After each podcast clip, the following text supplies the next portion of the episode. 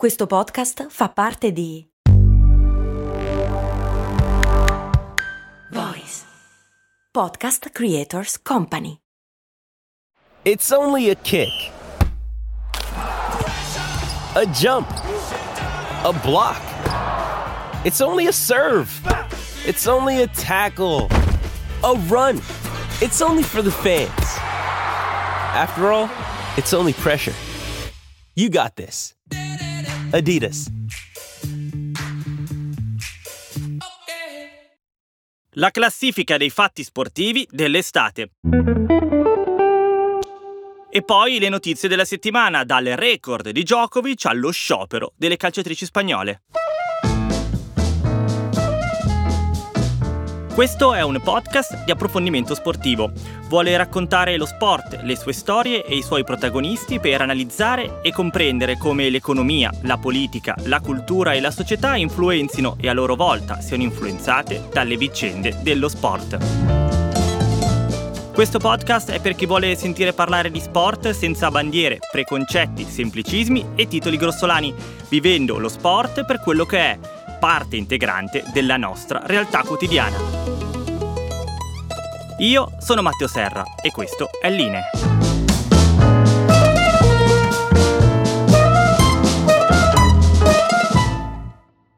Buongiorno amiche amici di Line, ben ritrovati all'ascolto di una nuova puntata del primo podcast di approfondimento sportivo in Italia. Oh, che bello poter tornare a dirlo e spero anche per voi tornare a sentirlo. Con questo episodio prende ufficialmente il via la seconda stagione di Line, un nuovo ciclo di puntate in cui settimana per settimana vi racconterò lo sport, fondendolo con la politica, l'economia, la cultura e la società, usando lo sport come un filtro per raccontare e comprendere cosa succede nel nel mondo, quali tematiche emergono sulle altre, cosa ci dice lo sport di noi e cosa il nostro rapporto con lo sport potrà dirci in futuro. Anche in questa seconda stagione sarà fondamentale il contributo di voi, ascoltatrici e ascoltatori di linee, non solo attraverso l'ascolto delle puntate, ma scrivendomi e interagendo con me per commentare quello che vi racconto, per suggerirmi temi da affrontare, per criticare se lo ritenete necessario e per complimentarvi se vi va di farlo. I canali per farlo sono i soliti. C'è la mail che leggete nella descrizione del podcast, c'è la pagina Instagram Linee Podcast che vi invito a seguire e che nelle prossime settimane sarà più ricca di contenuti. C'è poi il canale Telegram e il profilo TikTok e infine la newsletter che esce il venerdì ed è un ulteriore canale per parlare di sport come piace fare a noi. Bene, ora incominciamo perché sono successe veramente un sacco di cose di cui dobbiamo parlare.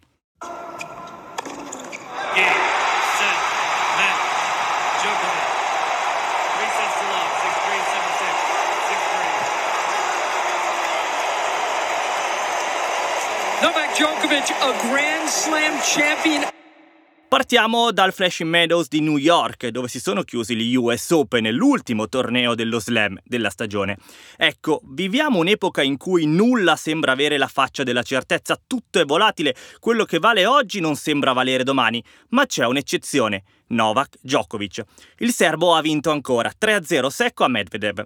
È un titolo storico per Djokovic perché arriva a 24 nel suo conteggio personale dei titoli dello Slam, Australian Open, Roland Garros, Wimbledon e US Open. È a quota 24. Questo vuol dire che stacca definitivamente Nadal, fermo ormai mi sa per sempre a 22, e raggiunge l'australiana Margaret Court, che fino a prima era l'essere umano ad aver vinto più titoli nel tennis. Ora Djokovic l'ha raggiunta e con una vittoria nella prossima stagione diventerà lui il primatista assoluto. Quest'estate, ne parliamo dopo, abbiamo probabilmente assistito a un passaggio di consegne in ottica futura, ma intanto Djokovic non ha intenzione di farsi da parte. Da segnalare il tributo a fine incontro. Nole per festeggiare il titolo numero 24 ha indossato una maglia celebrativa raffigurante lui e Kobe Bryant, il cui numero storico è proprio il 24. La scritta Mamba Forever, il soprannome di Bryant, molto toccante. Ancora due annotazioni sugli US Open.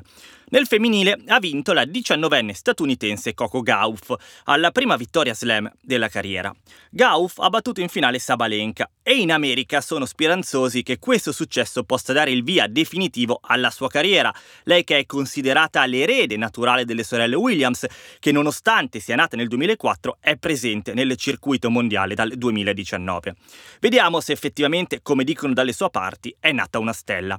Nessuno sa se sarà o meno una stella, ma sicuramente lui ci tiene particolarmente a far parlare di sé.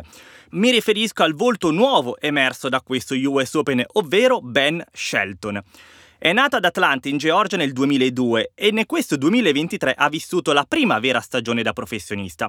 Agli US Open è arrivato fino in semifinale, dove è stato battuto da Djokovic. Shelton in campo è molto aggressivo e chiassoso, ha una battuta molto forte e con la racchetta in mano trasmette tutta la sfrontatezza che poi cerca di esprimere anche a parole. Ha detto in passato chiaramente che lui vuole spaventare gli avversari, vuole essere un tennista che gli altri avranno paura di affrontare perché è un animale. Ha il tipico atteggiamento made in USA di chi si crede al centro del mondo, tanto che ha detto che è bellissimo giocare in America contro i tennisti stranieri, un concetto che in uno sport globale come il tennis suona un po' ridicolo. Ma considerate che fino a qualche mese fa Shelton non aveva neanche il passaporto, non era mai uscito dagli Stati Uniti. Sa sicuramente come far parlare di sé. Infine, questi US Open sono stati teatro dell'ennesima protesta degli attivisti del clima, che durante la semifinale femminile hanno interrotto la partita urlando dagli spalti slogan contro i combustibili fossili. Non è la prima e non sarà l'ultima volta che accade qualcosa del genere. Gli attivisti per il clima hanno scelto chiaramente gli eventi sportivi come cassa di risonanza per la loro battaglia. Se sia giusto o meno, se sia una tecnica che possa funzionare o meno, ne parleremo prossimamente. It's the greatest moment in the history of German basketball. Following their win over the USA in the semi finals, they've now proved too good for Serbia in the final, and Germany are champions of the world. L'altro grande torneo che chiudeva l'estate sportiva era il mondiale di basket nelle Filippine. A vincere a sorpresa è stata la Germania, che ha battuto in finale la Serbia. La Germania ha fatto una piccola impresa, perché non è una nazione dalla grandissima tradizione nel basket e deve molto del suo successo all'approdo in panchina dell'allenatore canadese Gordon Herbert, che ha dato un nuovo volto alla squadra portandola l'anno scorso al terzo posto agli europei e adesso addirittura in vetta al mondo. C'è una bella foto di lui seduto in disparte che piange dopo aver abbandonato il campo per lasciare la gloria del trionfo unicamente ai suoi giocatori. Tra l'altro, con una certa ironia, in molti stanno sottolineando che mentre la Germania trionfa nel basket, quella che solitamente è la sua nazionale più nota, quella del calcio, sta sprofondando. Ha perso l'ultimo amichevole 4-1 con il Giappone, ha esonerato il proprio allenatore Flick ed è quindi abbastanza nel caos, considerando che l'estate prossima ospiterà gli europei in casa. Comunque, dato che stiamo parlando di basket, non possiamo non parlare degli Stati Uniti. Prima però vi faccio sentire questo. You know the thing that hurts me the most is that I have to watch the NBA finals and they have world champion on their head. World champion of what? the United States? Don't get me wrong. I, I love the US at times, but that ain't the world. That is not the world. We are the world.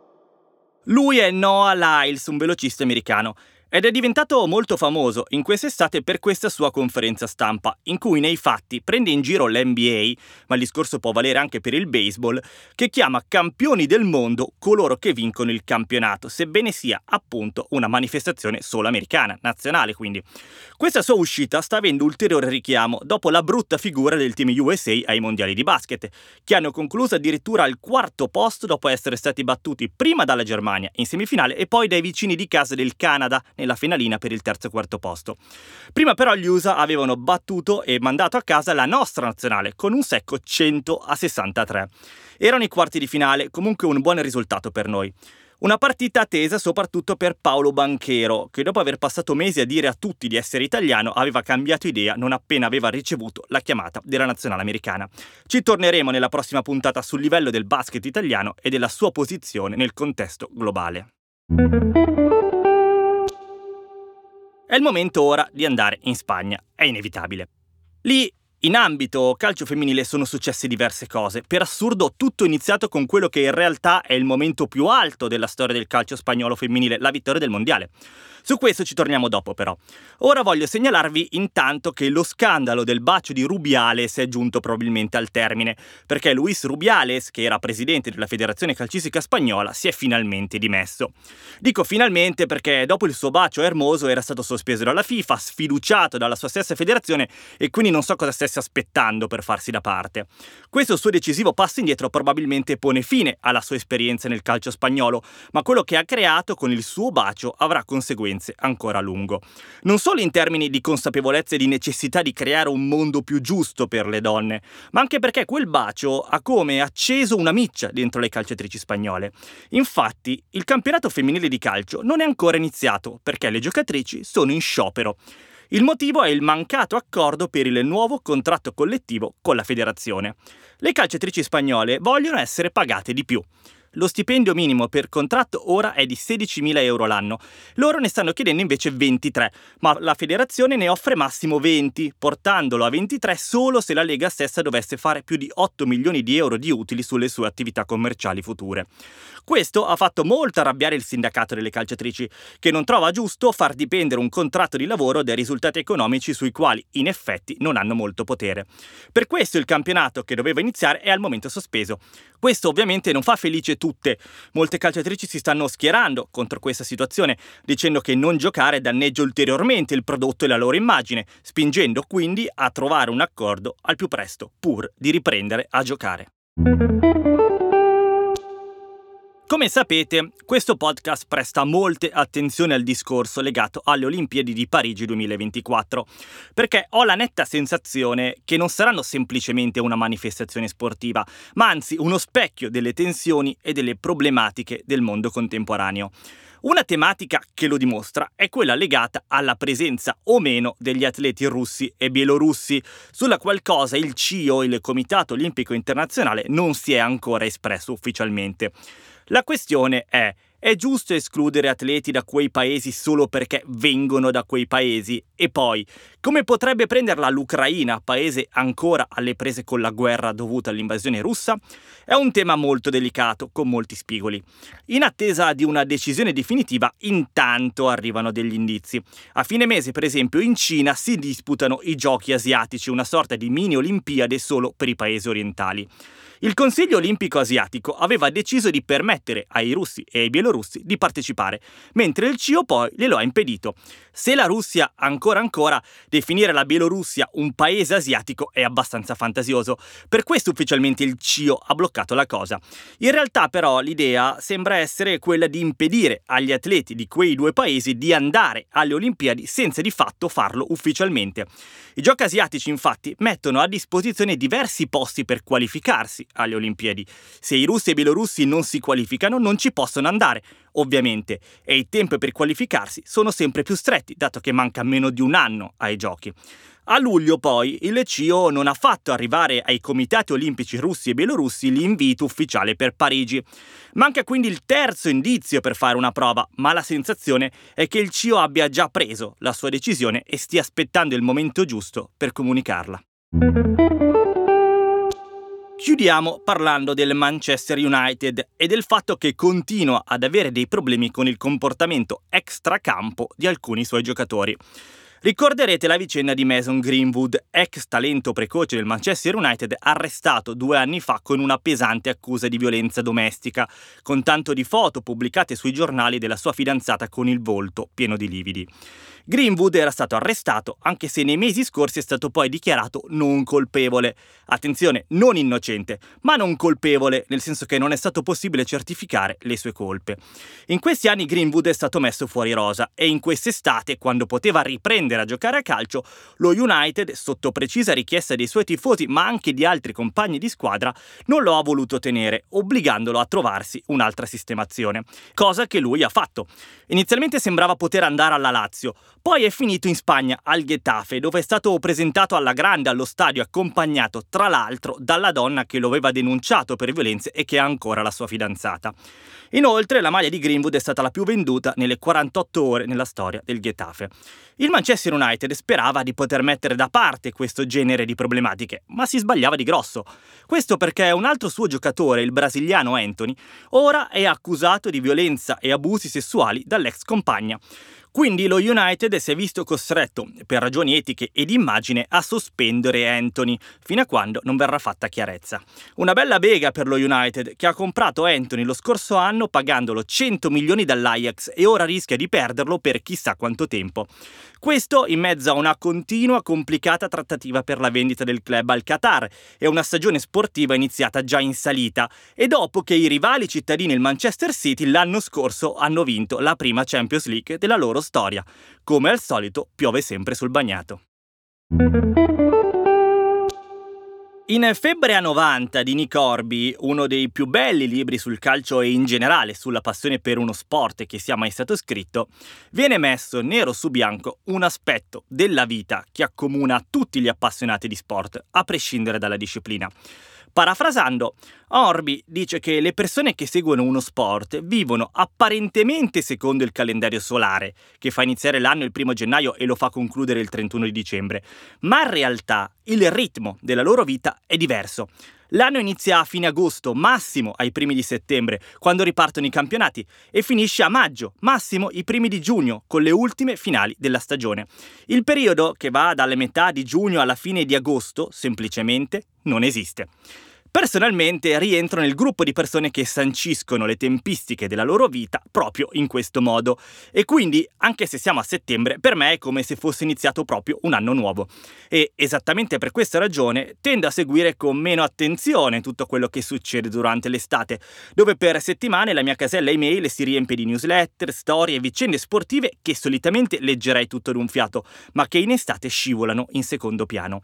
Ma, e mi duole dirlo, in realtà le cose vanno avanti anche durante luglio, perfino ad agosto, e spesso poi si portano dietro delle conseguenze mica da ridere e in grado di influenzare i mesi successivi.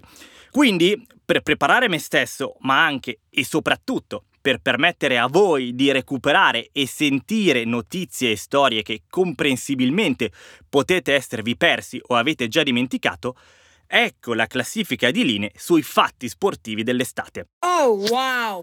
In realtà non sarà una classifica tipo primo, secondo, terzo, ma diciamo una raccolta di highlights, di momenti chiave che hanno caratterizzato i mesi estivi del 2023. Poi, se me ne sono dimenticato qualcuno che secondo voi meritava invece di essere presente, ovviamente scrivetemelo e ve ne sarò grato. Prima di iniziare vi lascerò sempre qualche secondo per provare a indovinare quale sarà il successivo argomento, così potete testare con voi stessi quanto siete sul pezzo. Secondo voi, ¿Con qué cosa potevo partire se non con... En el día más importante de la historia del fútbol femenino en nuestro país, en uno de los éxitos de mayor valor para el deporte español, de lo que habla todo el mundo, es de esto. Durante la entrega de medallas, Luis Rubiales, presidente de la Federación Española de Fútbol, le lanza un beso en la boca a Jennifer Hermoso, jugadora de la selección. Questa sicuramente era facile, non si può non partire dal caso Rubiales, il presidente della federazione di calcio spagnola che si è permesso di dare un bacio sulla bocca in diretta mondiale a una calciatrice, Jenny Hermoso, durante la premiazione dopo la vittoria della Coppa del Mondo. La vicenda di Rubiales si è portata dietro un climax ascendente di elementi che ne hanno fatto un simbolo di tante cose che non funzionano nella nostra società quando parliamo di rapporti tra uomini e donne. Però ha anche avuto un altro effetto negativo che in molti non sottolineano, ma che per me è comunque grave. Il suo gesto e l'inevitabile conseguenza che tutti ne abbiano parlato ha fatto totalmente passare in secondo piano che quella era la finale dei mondiali, che una squadra ha vinto, altre 31 hanno perso, insomma c'è stata una competizione, alcune calciatrici hanno fatto molto bene, altre molto male. Voglio dire, ci sarebbero tantissime considerazioni tecniche da fare sul calcio femminile, su quali siano le capacità mostrate dalle calciatrici, se il livello medio sia migliorato o meno, un'analisi tecnica, insomma, un racconto sportivo di un evento sportivo. E tra le tante colpe di Rubiales ci metto anche questa. Ora non posso dilungarmi troppo su queste considerazioni perché altrimenti la puntata dura 100 ore, ma due annotazioni almeno sulle finaliste, fatemele fare. Inghilterra e Spagna erano entrambe alla prima finale di un mondiale femminile e non era mai successo prima che all'ultimo atto della Coppa del Mondo arrivassero due squadre senza precedenti vittorie o finali. Questo ci dice subito una cosa palese. Il calcio femminile sta allargando il suo bacino. Non è più un movimento dominato unicamente dagli Stati Uniti, che prima di questa edizione ne avevano vinte 4 su 8, e quindi in tante parti del mondo stanno nascendo calciatrici e nazionali femminili di livello. Inghilterra e Spagna, nello specifico, ne sono proprio la conferma. L'Inghilterra nel femminile sta crescendo tantissimo. Sempre più squadre maschili stanno creando la loro versione femminile e questo permette di avere risorse e possibilità di primissimo livello. L'Inghilterra poi nel 2022 aveva vinto anche l'europeo, quindi ora possiamo a tutti gli effetti considerare le inglesi al top nel calcio, esattamente come facciamo nel maschile. La Spagna invece in questo momento ha probabilmente la miglior squadra di club d'Europa, il Barcellona femminino, e in generale una generazione piena di calciatrici di assoluto livello, come l'attuale pallone d'oro femminile Alexia Putellas e Aitana Bonmati, premiata come calciatrice dell'anno dalla UEFA. Un mondiale che ha certificato quindi due nuove protagoniste del calcio femminile. E poi, e poi c'è la nostra nazionale. Lo avevamo detto, era un mondiale molto importante perché rappresentava l'occasione per dimostrare la crescita del calcio femminile, di far far vedere che anche le donne sanno il fatto loro e che il calcio femminile anche in Italia può ritagliarsi il suo spazio. Ecco, tutto questo rimane vero, ci mancherebbe, soltanto che il mondiale non lo ha dimostrato proprio per niente. Le nostre calciatrici sono state eliminate ai gironi, dopo aver vinto all'esordio con l'Argentina, perso 5-0 con la Svezia subendo tre gol da calcio d'angolo tutti uguali, una svedese era più alta di tutte le altre e ha fatto tripletta semplicemente saltando, tipo adulti e bambini. E poi non ha battuto il Sudafrica, che non aveva mai vinto una partita ai mondiali nella sua storia e ci è riuscita contro di noi e quindi ci ha rispedito a casa. Un disastro quindi. La CT Milena Bertolini è stata esonerata, ma si sapeva già prima che se ne sarebbe andata e il tutto si è chiuso con una dura lettera delle calciatrici italiane che se la sono presa con lei e con la federazione per non averla aiutate e messe nelle condizioni di fare bene.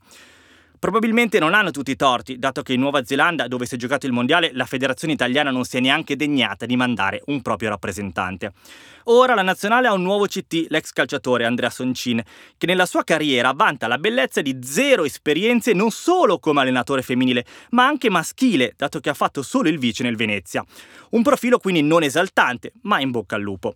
Una scelta che certifica comunque il fatto che alla federazione italiana attuale il calcio femminile interessa meno di zero. Veniamo quindi a Rubiales.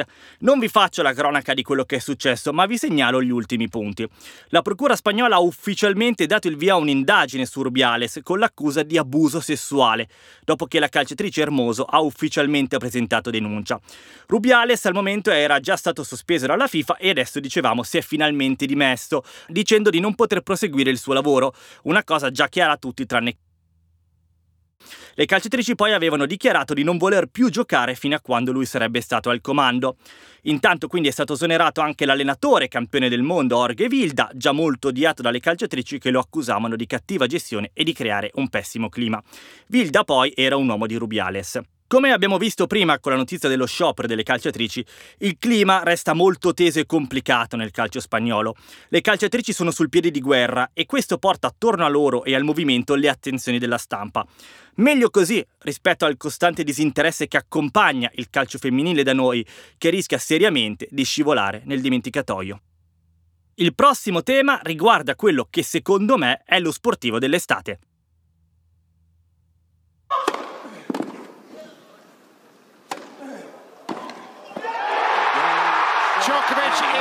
Deposed. There's a new king of center court, Carlos Alcaraz. Avete indovinato? Beh dai, non c'è dubbio su chi sia lo sportivo dell'estate e sempre dalla Spagna arriva Carlos Alcaraz. Domenica 16 luglio 2023 è una giornata entrata in pieno non solo nella storia personale di Alcaraz, ci mancherebbe, ma in generale del tennis mondiale e probabilmente di tutto lo sport globale. Quel giorno, dopo 5, 7, 4 ore e 42 minuti di partita, Alcaraz è riuscito in qualcosa che fino a un minuto prima sembrava impossibile, battere Djokovic in una finale di un torneo dello Slam. Invece Alcaraz ci è riuscito, rispondendo colpo su colpo al supercampione e nonostante aver perso il primo set per 6 a 1. Ricordo che avevo un appuntamento dopo la finale e dopo aver visto il primo set mi ero convinto che sarebbe durata il minimo sindacale, che Djokovic avrebbe ancora una volta annichilito l'avversario di turno, come è successo per esempio nel 2021 con il nostro Berrettini, e quindi stavo già pensando se anticipare il mio appuntamento. E invece Alcaraz ha dimostrato di essere fatto di una stoffa differente, di essere un campione generazionale, di quelli in grado di segnare il presente e il futuro. Eh sì, perché forse qualcuno non ci pensa, ma il buon Carlos Algaraz Garfia da El Palmar, comune da 20.000 abitanti nel distretto di Murcia, quindi nel sud-est della Spagna, è nato il 5 maggio 2003. Mentre batteva quello che attualmente è il giocatore ad aver vinto più titoli dello slam della storia, 24 successi in 36 finali, Alcaraz aveva da poco compiuto 20 anni. Un talento che è inversamente proporzionale alla sua età e che è stato riconosciuto anche dallo stesso Djokovic nel post partita che ha elogiato il suo avversario parlando della sua forza mentale.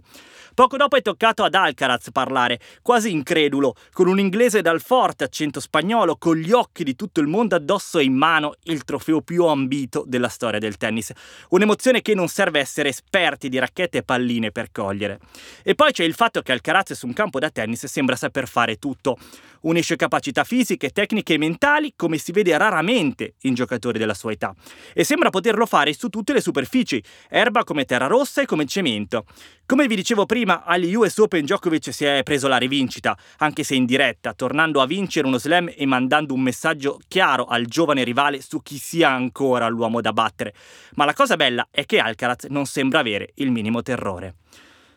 Quest'estate quindi abbiamo assistito probabilmente a un cambio di consegne, con Djokovic che rimarrà la principale minaccia per Alcaraz fino a quando non deciderà di smettere, ma intanto lo spagnolo prenderà sempre più consapevolezza di se stesso.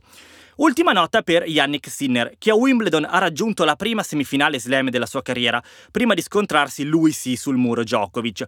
Qualche settimana dopo ha anche vinto il primo Master 1000 della carriera a Toronto e si è confermato numero 6 al mondo, eguagliando Berrettini come italiano a raggiungere la posizione più alta di sempre in classifica. Una crescita piccola ma significativa per quello che rimane la principale speranza del tennis italiano. Il campione del mondo, ce l'hai fatta Jimbo, ce l'hai fatta. Posso dire parolacce? No, ma ce l'hai fatta. Allora, cosa si prova? Cosa si prova ad aver vinto tutto? È pazzesco, non riesco neanche a sentirmelo dire onestamente, è una cosa unica, ti senti veramente ripagato di tutti i sacrifici fatti. So quando entro in pista in queste grandi manifestazioni so di poter fare la differenza perché so quanto investo in questo e quante persone investono come, come me in questo del mio team, a partire da mia moglie, dalle persone che mi seguono. Non è uno sport individuale, non è vero, perché richiede veramente tanta dedizione, tanti sacrifici e bisogna farli tutti, quindi devo ringraziare tutte le persone che mi hanno aiutato ad arrivare qua. E la sensazione non, non sto a descriverla perché è unica, cioè riuscire a battere persone che sembrano supereroi.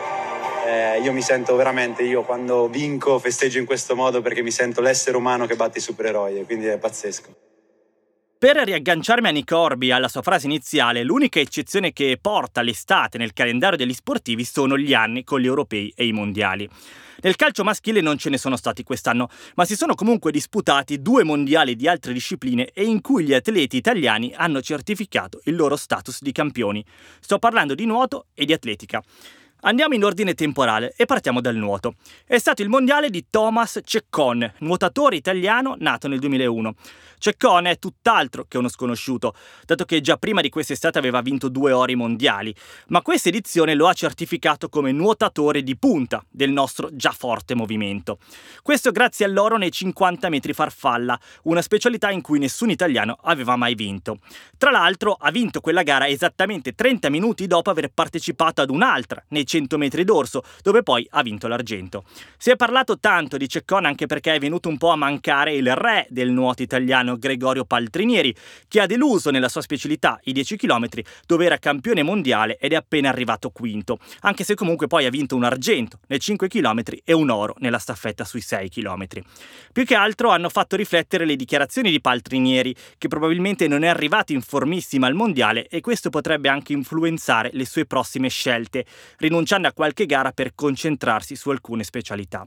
Si è parlato d'Italia anche per il fatto che la nuotatrice australiana Molly O'Callaghan nei 200 stile libero è riuscita a battere il record mondiale di Federica Pellegrini, che resisteva dal 2009. Un record è stato sancito anche da Gianmarco Tamberi, Jimbo per gli amici, e siamo quindi passati ai mondiali di atletica che si sono disputati a Budapest.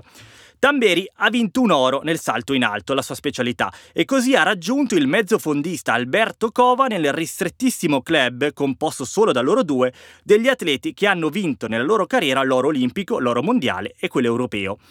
Tamberi è un personaggio molto positivo per lo sport italiano, è spesso divertente a partire dal suo tradizionale look con la barba tagliata a metà e che in passato ha sofferto pesantemente a causa degli infortuni, spesso arrivati proprio poco prima dell'inizio di un grande evento, come in occasione delle Olimpiadi del 2016 a Rio, quando si fece male a 15 giorni dall'inizio dei giochi. Tamberi poi è protagonista dei 10 minuti d'oro dello sport italiano, quando alle Olimpiadi di Tokyo 2021 lui vinse l'oro nel salto in alto e poco dopo Marcel Jacobs fece lo stesso nei 100 metri. Ecco, se Tamberi vive un momento felicissimo, da allora, Jacobs un po' meno. In questi ultimi mondiali non è neanche riuscito ad arrivare in finale, posizionandosi solo quinto nella semifinale. Jacobs ha corso con un tempo ben 25 centesimi più lento di quello con cui ha vinto l'oro a Tokyo. Jacobs dopo la vittoria praticamente non ha più combinato nulla di buono a livello personale, fermato da infortuni continui che lo hanno tenuto fuori dal giorno dopo la vittoria. Ha comunque contribuito alla vittoria nella staffetta 4%, di cui l'Italia è anche campione olimpica. Non resta che attendere Jacobs in vista delle Olimpiadi di Parigi 2024, anche se ovviamente tantissime persone fanno ironia sul classico colpo di fortuna che avrebbe baciato Jacobs a Tokyo. Ma comunque resta un fatto, altri italiani che hanno vinto i 100 metri alle Olimpiadi oltre Jacobs, zero. Saudi fans celebrated the arrival of football legend Cristiano Ronaldo in Riyadh Tuesday. Benzema is the latest soccer megastar to join Cristiano Ronaldo in the Saudi League. Brazilian footballer Neymar is leaving Paris Saint-Germain to join Saudi Pro League side Al Hilal. Cristiano Ronaldo and Neymar are among the, the, most popular players in the world. They are among the best players in the world. And uh, this is what we're doing by bringing household names like that to the Saudi League. We are elevating the level of play. The big stars like uh, Ronaldo and Neymar are an affirmation for the Saudis that they want to come there and play in country. They want to help them grow sport. They want to help affect positive trajectory of that country uh, over the next 20, 30 years. Infine, quest'estate passerà alla storia per essere quella in cui l'Arabia Saudita è entrata con prepotenza nel contesto del calcio mondiale. Il perché e il per come lo vogliano fare ve lo avevo raccontato già nelle puntate 39 e 40. La loro intenzione di cambiare la propria percezione internazionale, l'idea di Bin Salman di certificare il proprio potere interno regalando un grande campionato di calcio ai suoi sudditi e in generale l'idea che con i soldi possono fare quello che vogliono. I sauditi hanno speso da soli quasi un miliardo in calciatori, attirando tantissimi giocatori, non solo che ha già avuto grandi e vittoriose carriere come Benzema o Ronaldo, ma anche tanti giocatori di medio livello che in Europa hanno fatto vedere poco o niente, ma che volano in Arabia. Sicuramente il livello si alzerà in futuro, ma per ora, dai video che emergono, sembra essere un piccolo circo con giocatori fortissimi come Neymar o Mané che si trovano in mezzo a tanti mestieranti e ovviamente giocano con una facilità enorme. In ogni caso, l'estate 2023 potrebbe passare alla storia per essere la prima di una nuova era del calcio mondiale, in cui il baricentro dello sport più popolare al mondo si è spostato rispetto al continente europeo. Al momento è impossibile pronosticare il futuro, ma è certo che i sauditi sono arrivati nel calcio per rimanerci. L'ambizione chiara di ospitare i mondiali del 2034 e per farlo hanno probabilmente l'arma più importante di tutte in questa società, i soldi. Intanto, sicuramente la sintesi dell'estate in relazione all'Arabia Saudita l'ha sancita il centrocampista tedesco del Real Madrid, Tony Kroos, che ha detto chiaramente che lì i giocatori ci vanno solo per soldi, perché se pagassero poco non ci andrebbe nessuno. Impossibile dargli torto. Tra l'altro in Arabia Saudita è finito anche l'ex CT della nazionale Roberto Mancini, anche lui conquistato dal progetto saudita. Però in Europa nessuno ha risparmiato, si è speso un sacco di soldi anche qua. Secondo i dati della FIFA, in tutta Europa sono stati spesi oltre 6 miliardi in calciatori, una cifra del 47,2% più alta rispetto al 2022 e la più alta quindi di sempre. In Europa nessuno spende come la Premier League inglese, che da sola ha sborsato 1,98 miliardi miliardi di dollari, seguita poi in quest'ordine da Francia, praticamente tutto solo dal PSG, e poi Germania, Italia e Spagna. È inglese anche l'acquisto più costoso, quello dell'ecuadoriano Moises Caicedo, comprato dal Chelsea per 115 milioni. Per dire, in Italia, che ha speso di più per un singolo giocatore è stata l'Inter, circa 30 milioni, per il francese Pavard. In questi numeri c'è tutta la differenza tra noi, gli inglesi e gli arabi. Ci sarebbero poi tante altre storie, dai mondiali di scherma e la mancata stretta di mano tra l'atleta ucraina e russa, con tanto di squalifica poi ritirata, che ci ricorda che anche se i giornali ne parlano meno, là è in corso una guerra che si preannuncia ancora lunga. In quest'estate poi si è giocata una partita di pallavolo universitaria in Nebraska, Stati Uniti, dove al Lincoln Memorial Stadium sono arrivate 92.000 persone per vedere un derby del college. Questa partita è diventata l'evento sportivo femminile con più spettatori di sempre, battendo la partita di Champions League tra Barcellona e Wolfsburg del 2022. 92.000 persone, ripeto. È stata poi l'estate della pallavolista turca Ebrar Karakurt, che ha guidato la sua squadra alla vittoria dell'Europeo, ma che ha palesato tutta l'omotransfobia del suo paese, con moltissime persone che chiedevano di rimuoverla dalla nazionale dato che è una rappresentante della comunità LGBTQ+.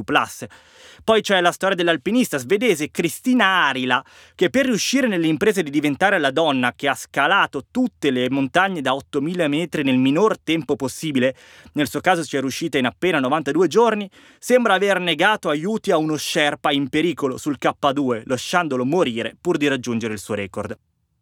Probabilmente poi si potrebbe andare avanti ancora a lungo, ma settembre ci obbliga a guardare in avanti e non più indietro, e a un altro anno di sport, ovviamente, se vorrete, in compagnia di Linee Podcast.